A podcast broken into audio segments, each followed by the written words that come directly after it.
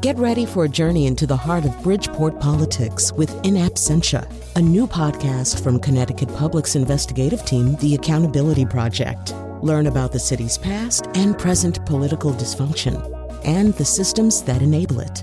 Tune in wherever you get your podcasts. Funding provided by Francisco L. Borges and the Melville Charitable Trust. It's no surprise that many Americans are stressed.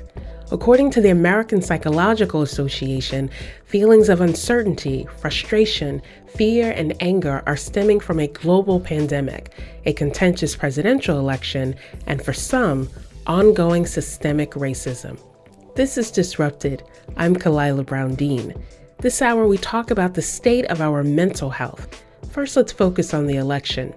April Kelly Woessner is Dean of the School of Public Service at Elizabethtown College in Pennsylvania and Professor of Political Science.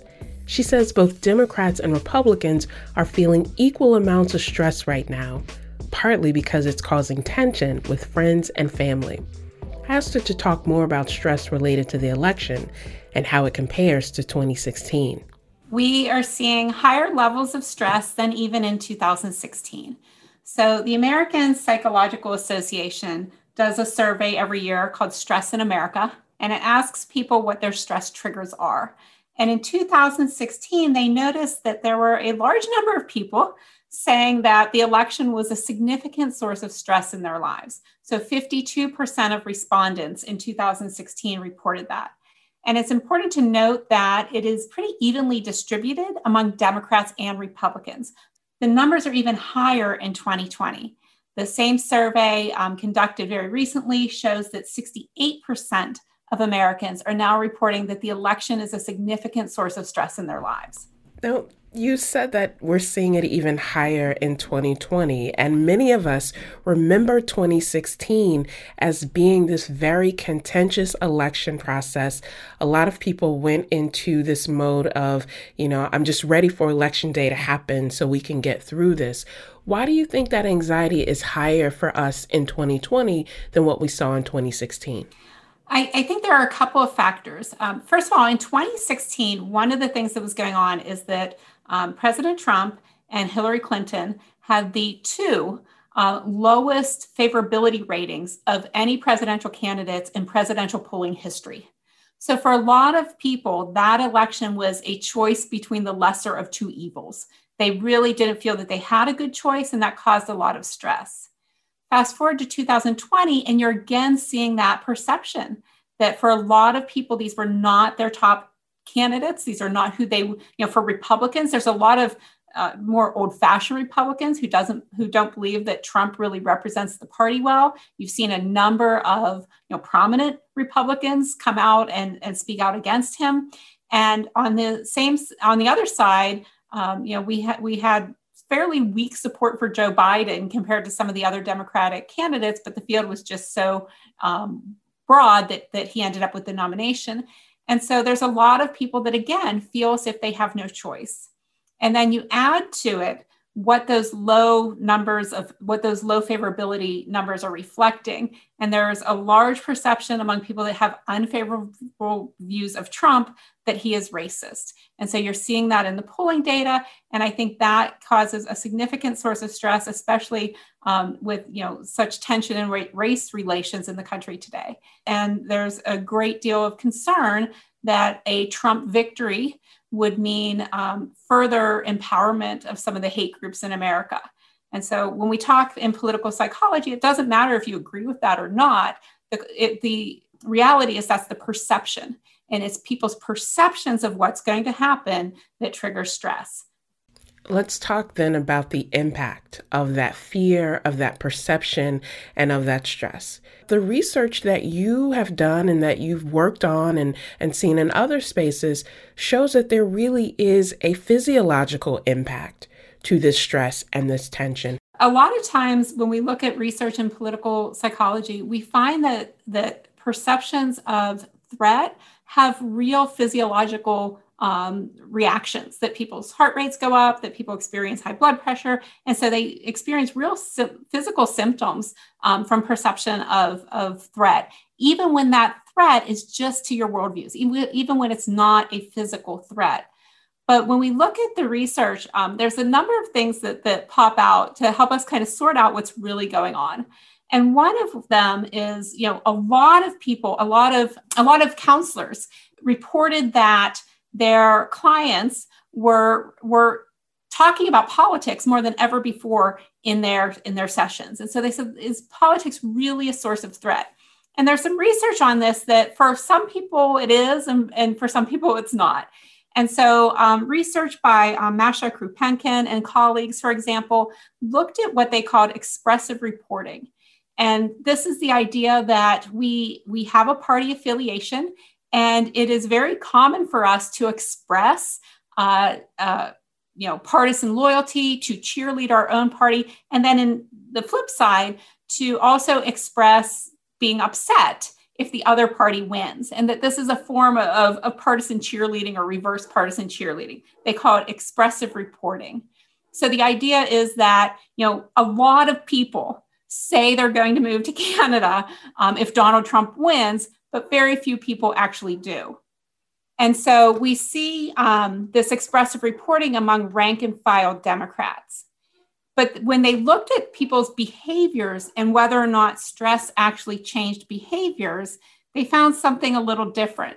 So when they looked at um, what they did is they did a study of um, 1 million Bing users and they actually looked at their internet search history.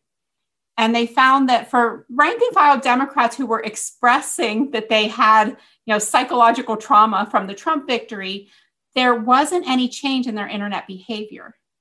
But for Spanish speaking Latinos, there was a change in behavior. And what they saw was significant increases in searches for words like depression, anxiety, therapy, and an increase in searches for antidepressant medications. So, this to them suggests that there's something real going on there.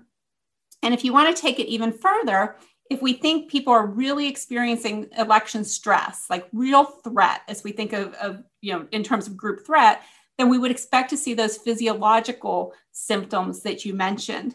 And so we see some studies that point to that as well. Research um, by in uh, coming out of Johns Hopkins found that after the 2016 presidential election, there was an increase in preterm births among US Latino women. And so there's some evidence that for groups that perceived that they were really under threat, right? So, especially Spanish speaking Latino groups who had heard a lot of rhetoric from Trump about, you know, building a border wall, calling calling people from Mexican Mexico bad hombres.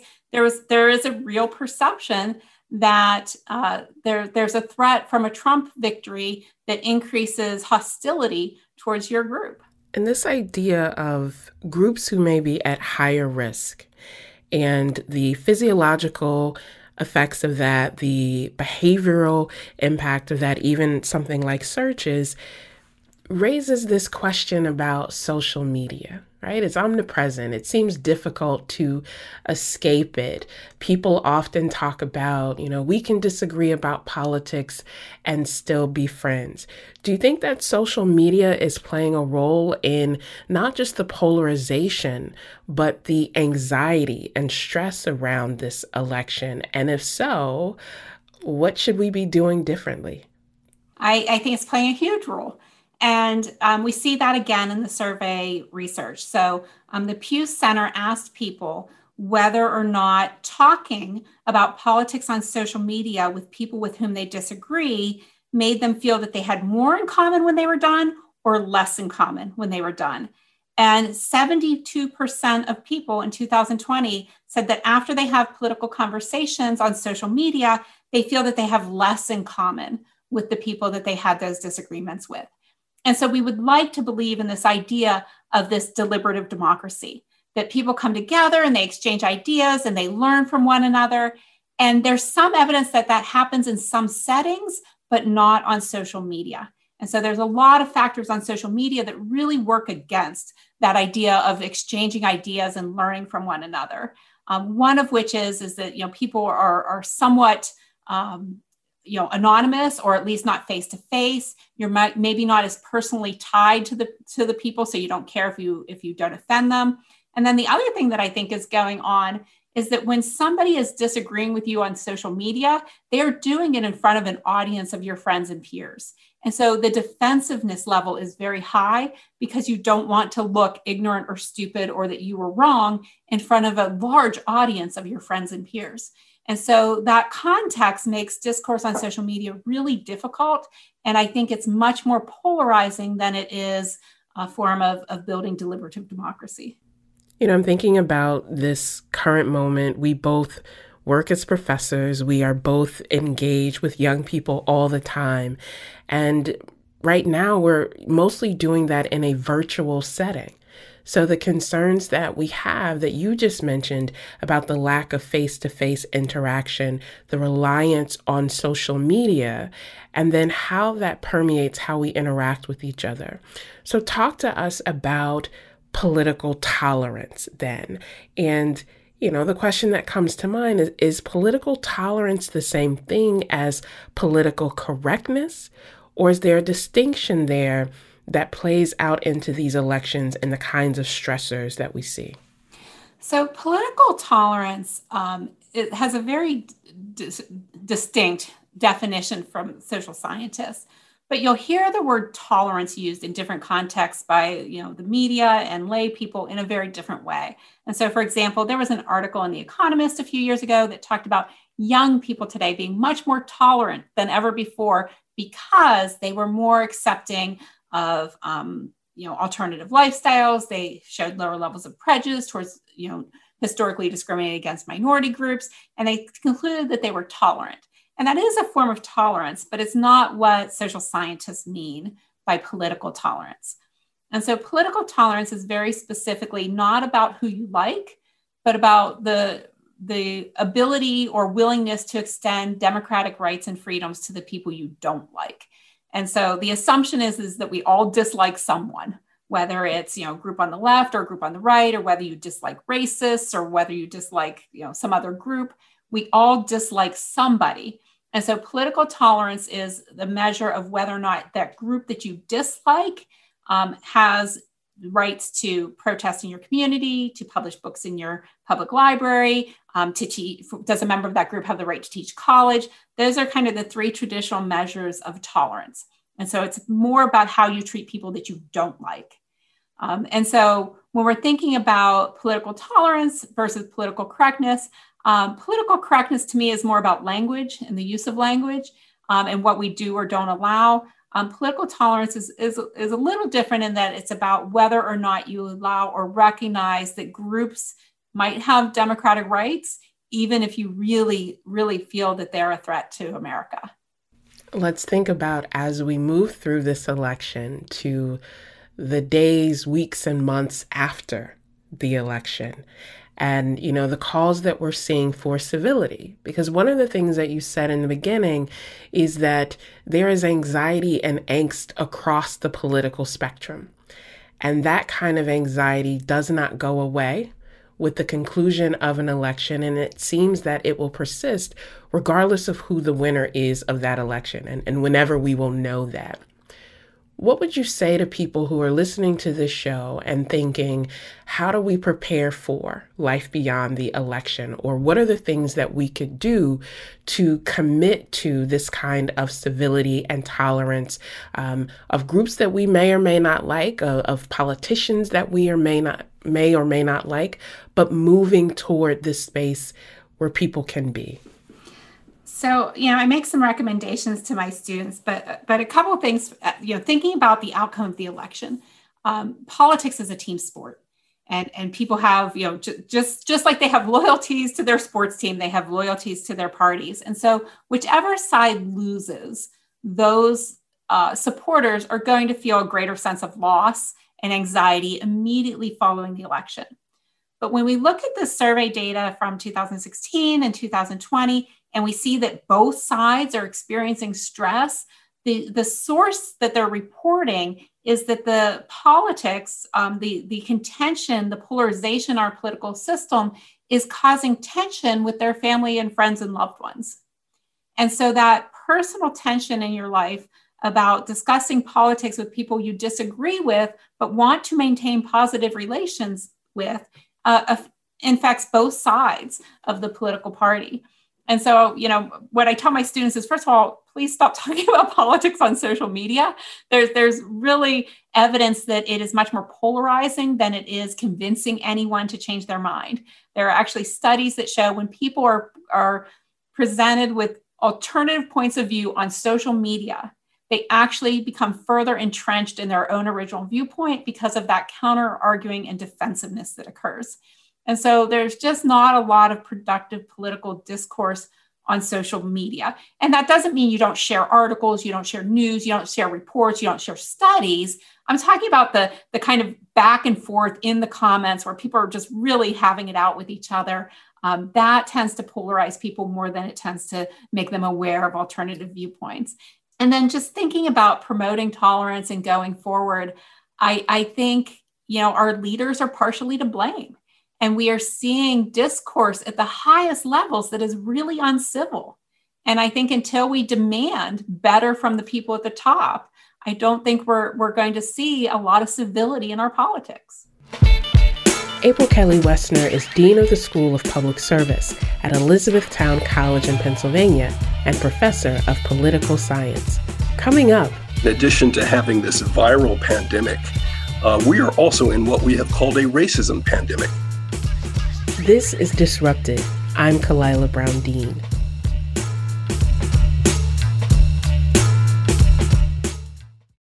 This is Disrupted. I'm Khalilah Brown Dean. Today we're talking about stress and mental health around the election and the pandemic. Brian Smedley is Chief of Psychology in the Public Interest and Acting Chief Diversity Officer at the American Psychological Association. He says we're actually dealing with dual pandemics a viral pandemic, and a racial one.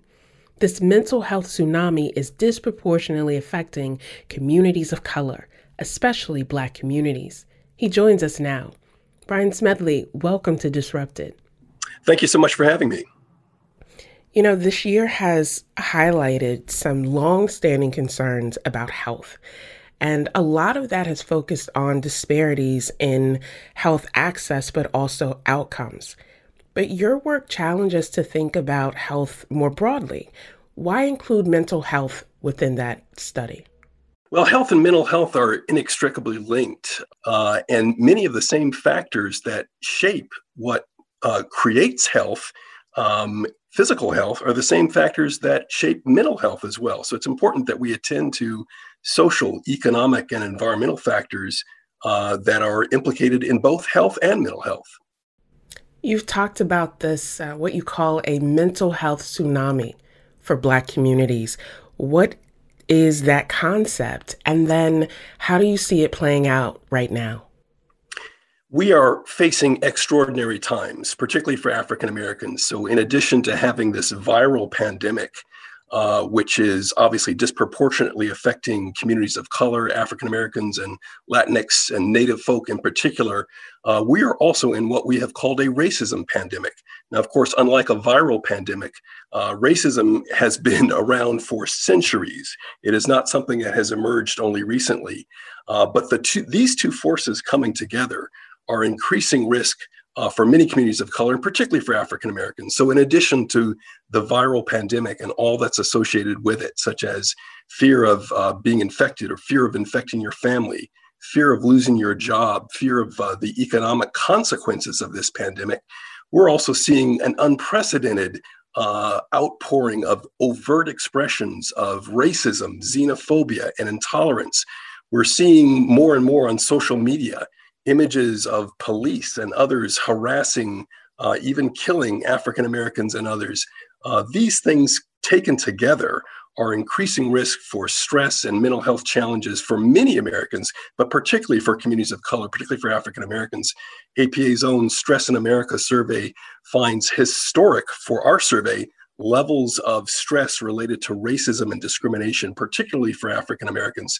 So, when we talk about a mental health tsunami, what we're simply saying is that the challenges that we're experiencing in terms of the political climate, the viral pandemic, uh, the economy, all of these things taken together uh, are presenting extraordinary challenges. And we as a nation have to recognize uh, that we have to prevent uh, the kinds of stress that can lead to uh, broader mental health challenges, but we also have to urgently treat those who need help. You said that this isn't new, that, you know, racism, anti Black racism is not a novel concept in our country. And we've certainly seen these challenges and tensions across American history. But what I'm hearing from you is that there's something unique or more pronounced about what we're dealing with now that has led to those kinds of changes and increases that you track in your data. Talk to us about that, about why this moment or this sort of collection of moments we're experiencing is leading to these kinds of increased tensions. Sure. Uh, one of the things that we know historically is that epidemics and pandemics uh, tend to heighten fear and anxiety and uncertainty. So, along with that, we often see a, a resurgence of overt expressions of hatred, fear, intolerance. We saw a lot of uh, xenophobic uh, hate speech and behavior directed toward Asian Americans uh, when the pandemic first hit. And that continues, unfortunately, uh, with irresponsible leaders blaming innocent Asian Americans for a virus that they had no control over. Uh, we also have, uh, of course, um, an historical context where many Americans thought we had turned a corner when it comes to racial justice. When Barack Obama was elected in 2008, many were proclaiming that we had become a truly colorblind society, that racism was over. Well, of course, uh, many of us who knew better understood that that was simply not the case, that it takes a long time to correct the racist history of our country uh, and the uh, many ways that racism is expressed in our society through cultural narratives, uh, everyday discrimination, and of course, uh, the kinds of discriminatory actions that we've seen um, against uh, African American citizens. So, this unique moment in history, uh, when we're facing a viral pandemic, uh, plus the fact that uh, many thought we had turned a corner, uh, lead to this moment of huge disruption. We're in a national inflection point, and in the midst of this crisis, uh, there is in fact an opportunity for the nation to hold up a mirror to itself uh, and to determine if this is in fact the nation that we want to be. Uh, if we are truly e pluribus unum, out of many one, then we need to come together and recognize that the division uh, that has been fomenting in our society is destructive for all of us, particularly in the context uh, of an epidemic and a pandemic. And that's because communities that are characterized by division uh, are going to fare poorly uh, in the wake of the viral pandemic than those characterized by higher levels of social cohesion uh, and, and uh, collective efficacy. That's simply the ability for communities to come together, uh, to trust each other, and to uh, solve the, the challenges that they face. We have not been able to do that in, in the United States. And that's one of the reasons I believe why we face some of the highest infection and mortality rates around the world because of the high levels of social division in this country. So even as we're physically distancing for safety and to mitigate personal risk, we have to recognize that our communities have to come together uh, and find a level of social cohesion uh, so that we can collectively uh, combat this virus. Uh, otherwise, uh, the virus will, will remain with us for a long time to come. I want to talk about the how, the the how we get there, but also how we are seeing this heightened tension, this heightened anxiety affect health outcomes.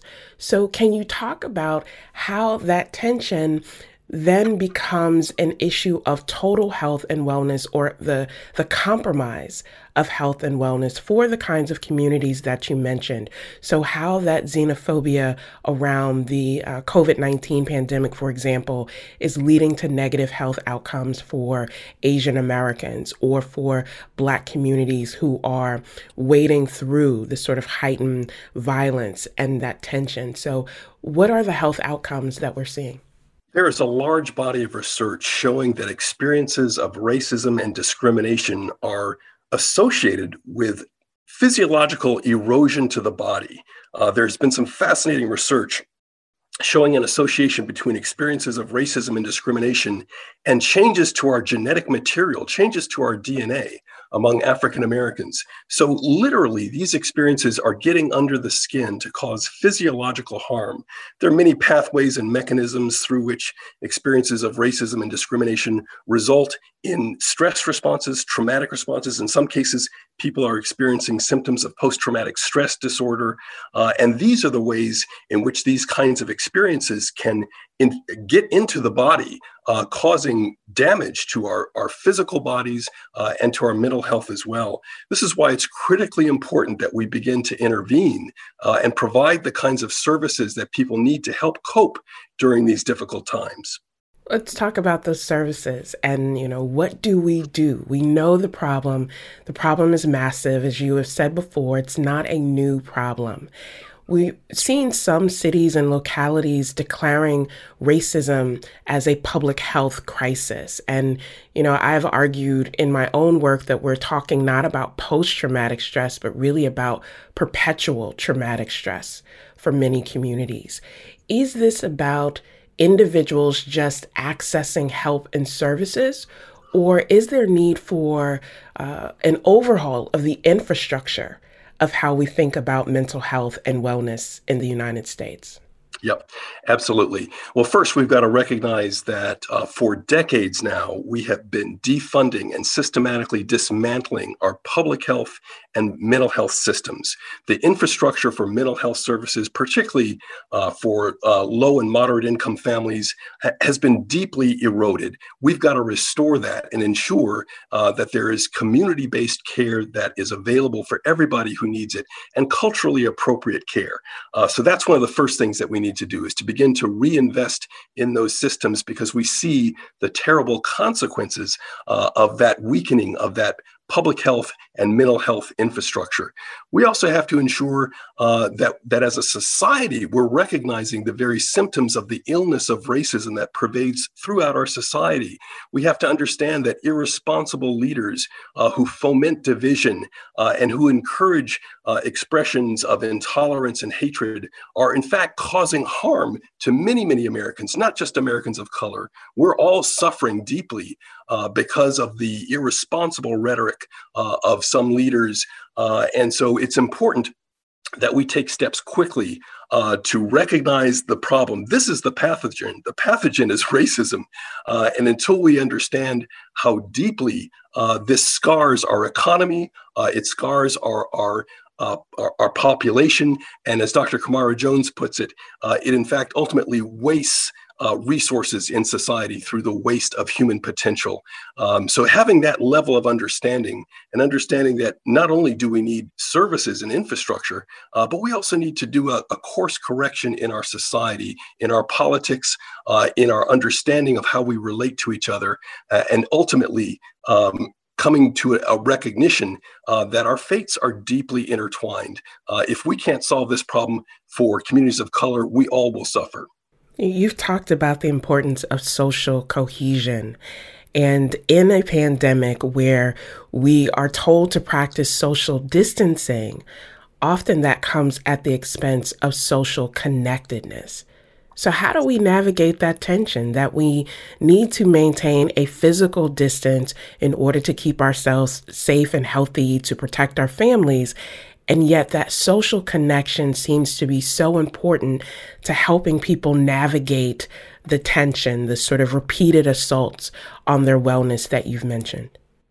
Yeah, absolutely. There are groups that understand this and are finding ways uh, to promote a sense of social con- connection even during these times of physical distancing. We have faith groups, uh, civic groups, others, mutual aid societies, recognizing that we can find ways to assist each other uh, and do it safely. Uh, and of course, technology helps as well. Many of us have been on on uh, uh, platforms uh, virtually interacting with each other.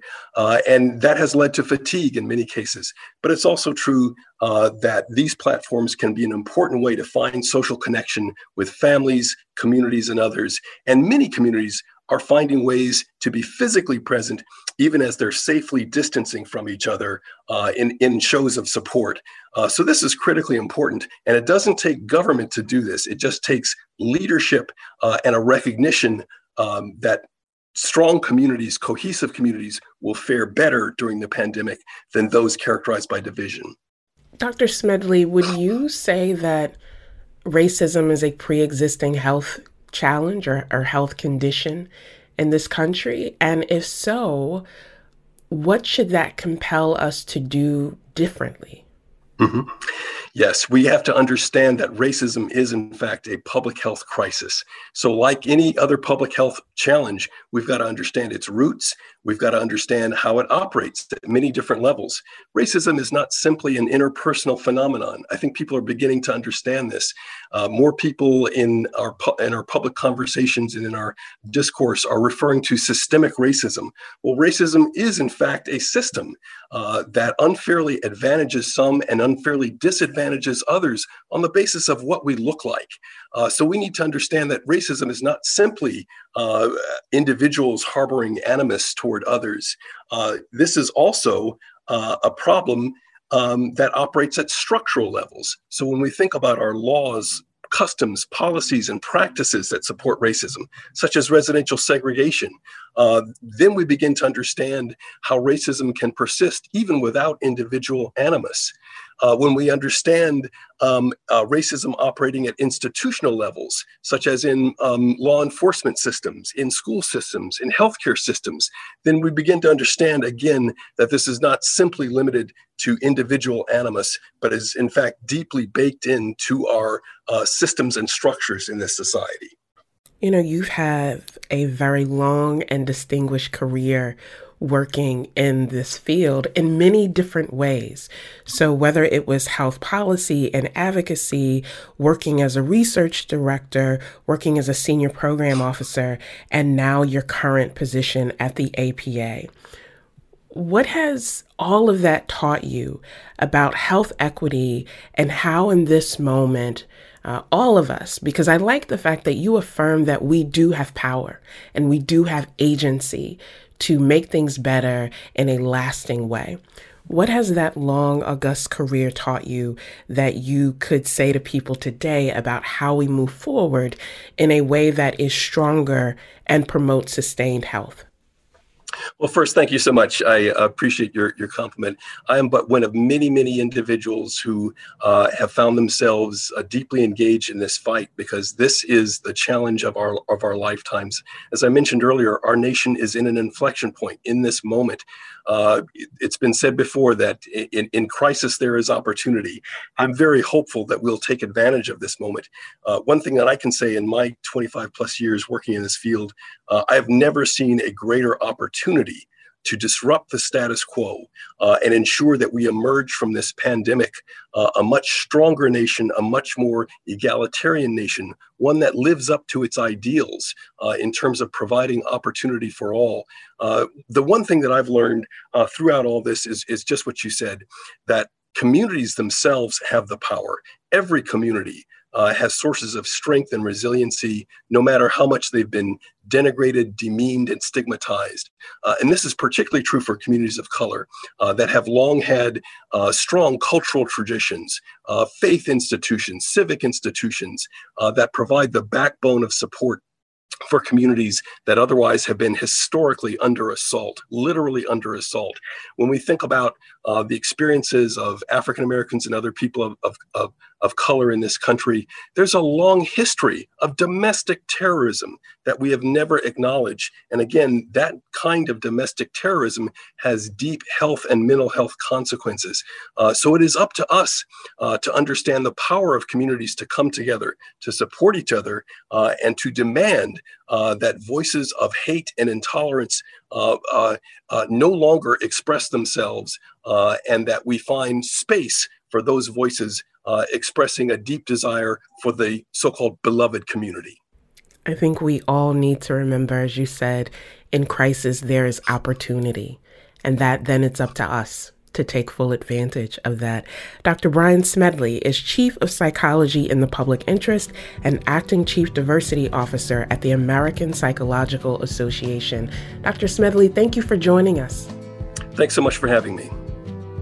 Coming up, you know we're social beings and we when we're at a place at a point in life when we can't even touch or be in close proximity with people that we love and care about i definitely think that impacts us more than we know.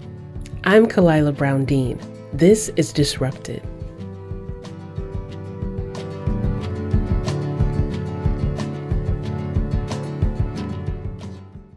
This is Disrupted. I'm Khalilah Brown Dean.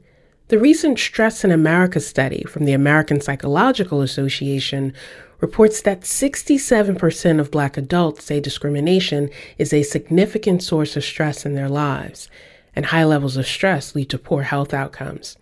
In some Black communities, there's a stigma around seeking help for mental health issues and a distrust in the healthcare system. Kamisha Morris is a psychiatric clinician and coordinates the Diversity, Equity, and Inclusion Council at the Institute of Living. She also runs support groups and mental health outreach to African American communities here in Connecticut. Asked her what she's hearing from her clients about stress and the pandemic. The isolation piece is really, really big.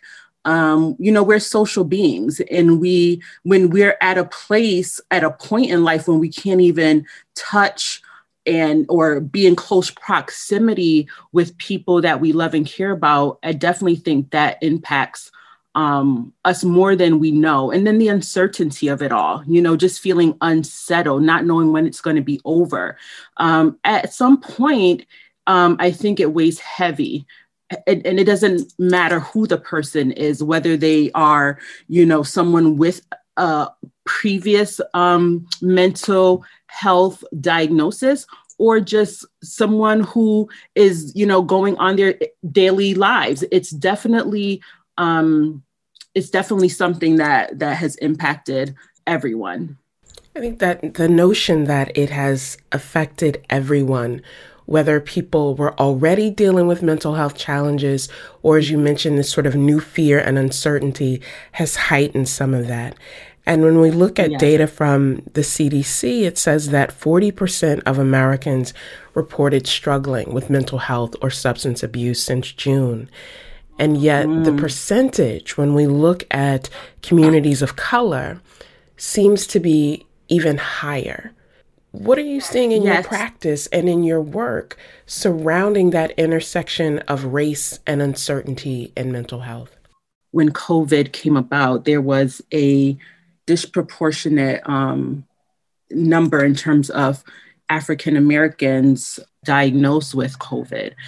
So, so that's also concerning because now you're looking at am, am, am I at risk and what, why am I, as a person of color, at risk? So that definitely creates some anxiety. Also, I, I think that there's this unconscious piece. I definitely think, you know, even in my practice, I've seen clients. I had one particular client, like they've never been inpatient, never had certain episodes. And all of a sudden, I see people's mental health deteriorating to the point of you know maybe needing hospitalization that has never that has never happened before with some of my clients so it's like they may not realize how things are impacting them, but I believe that it is. And then you see the racial unrest and the Black Lives um, matter movement and and seeing that constantly where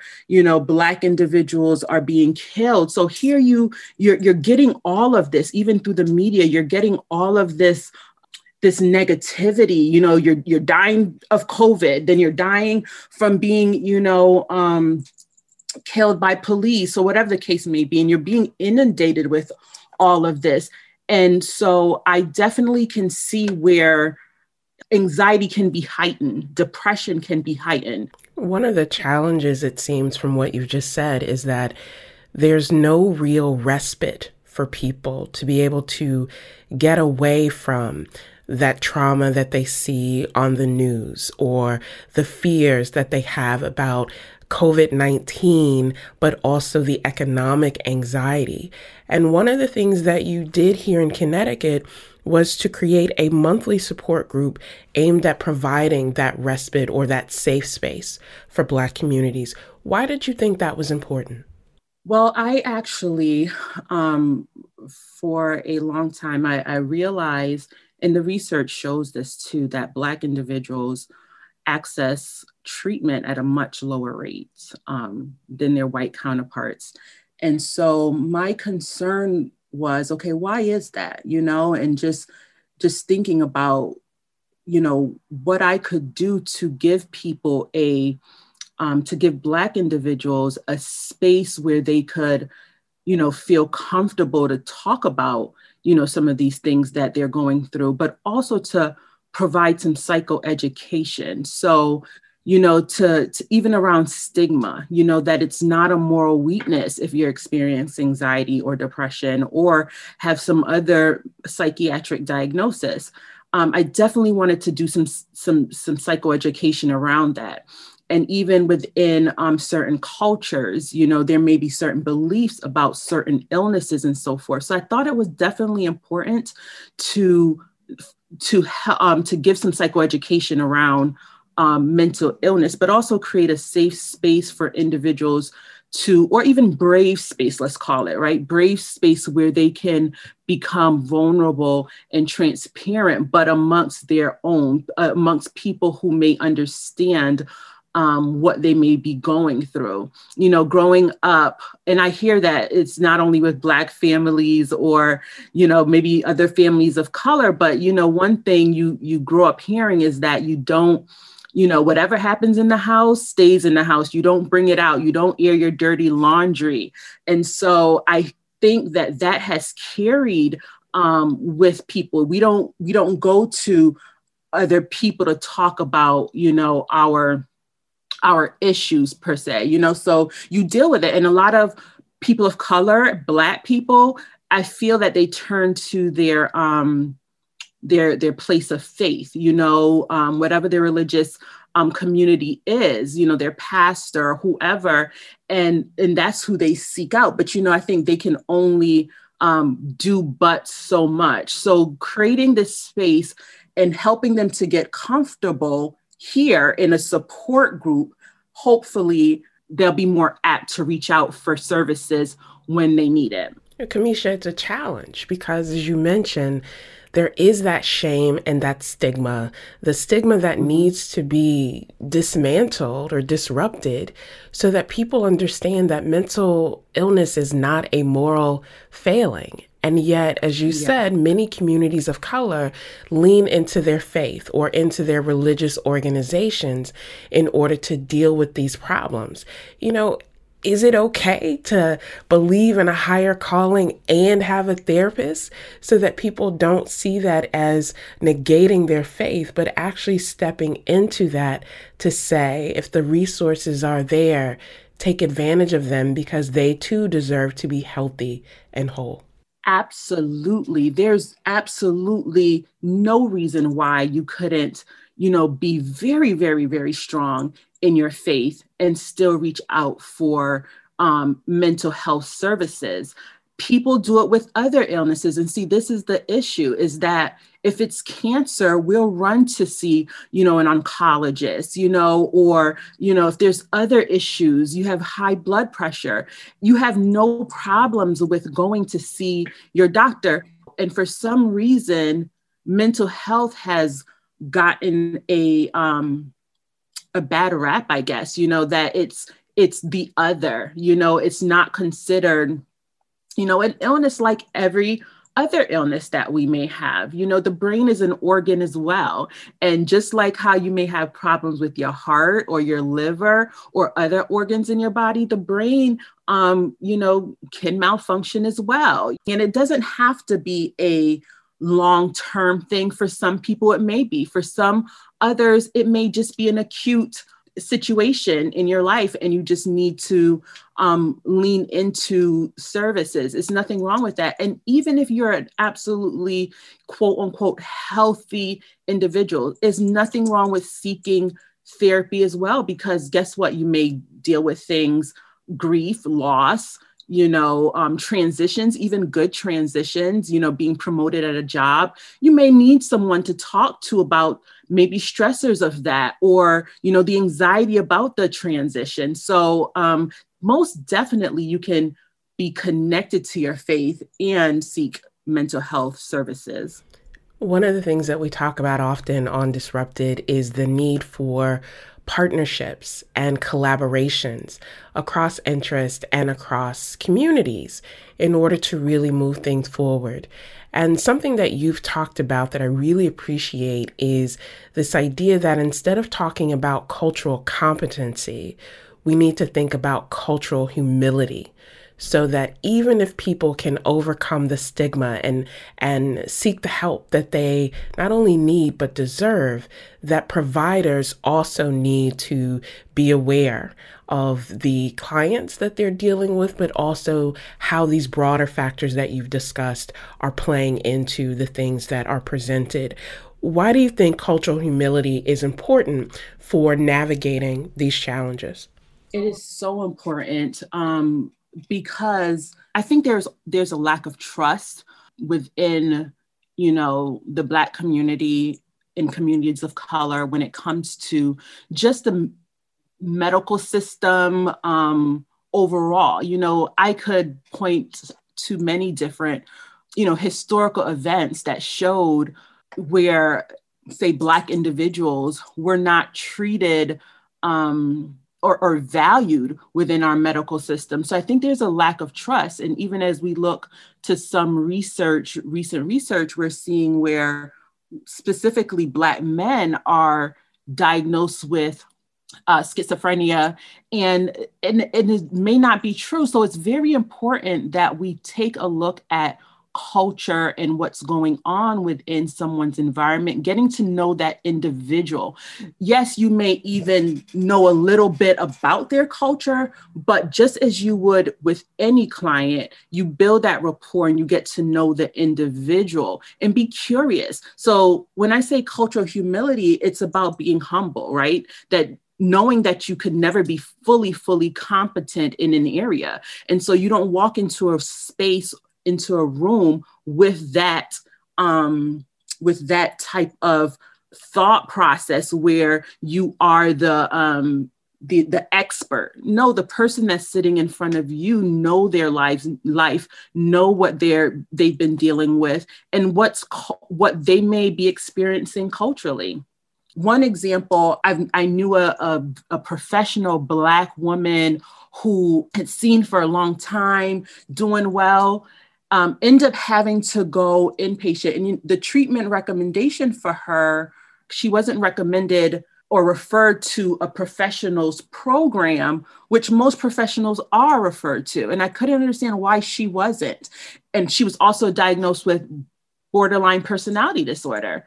I had an issue with that because this person did not have borderline personality disorder. And I think that maybe whoever made that referral they it could be so unconscious for them. They don't even notice that the that what's going on for them internally that it is showing up in the care that they provide. So i just think it's very important. Self-awareness is very important in understanding that you know you may not be you may you won't know it all you know? So just being curious and humble as you're working with people who people in general but definitely people who are different um, culturally than you are.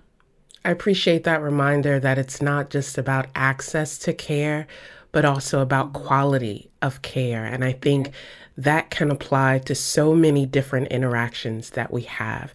Kamisha C. Morris is a psychiatric clinician and coordinator for the Diversity, Equity, and Inclusion Council at the Institute of Living.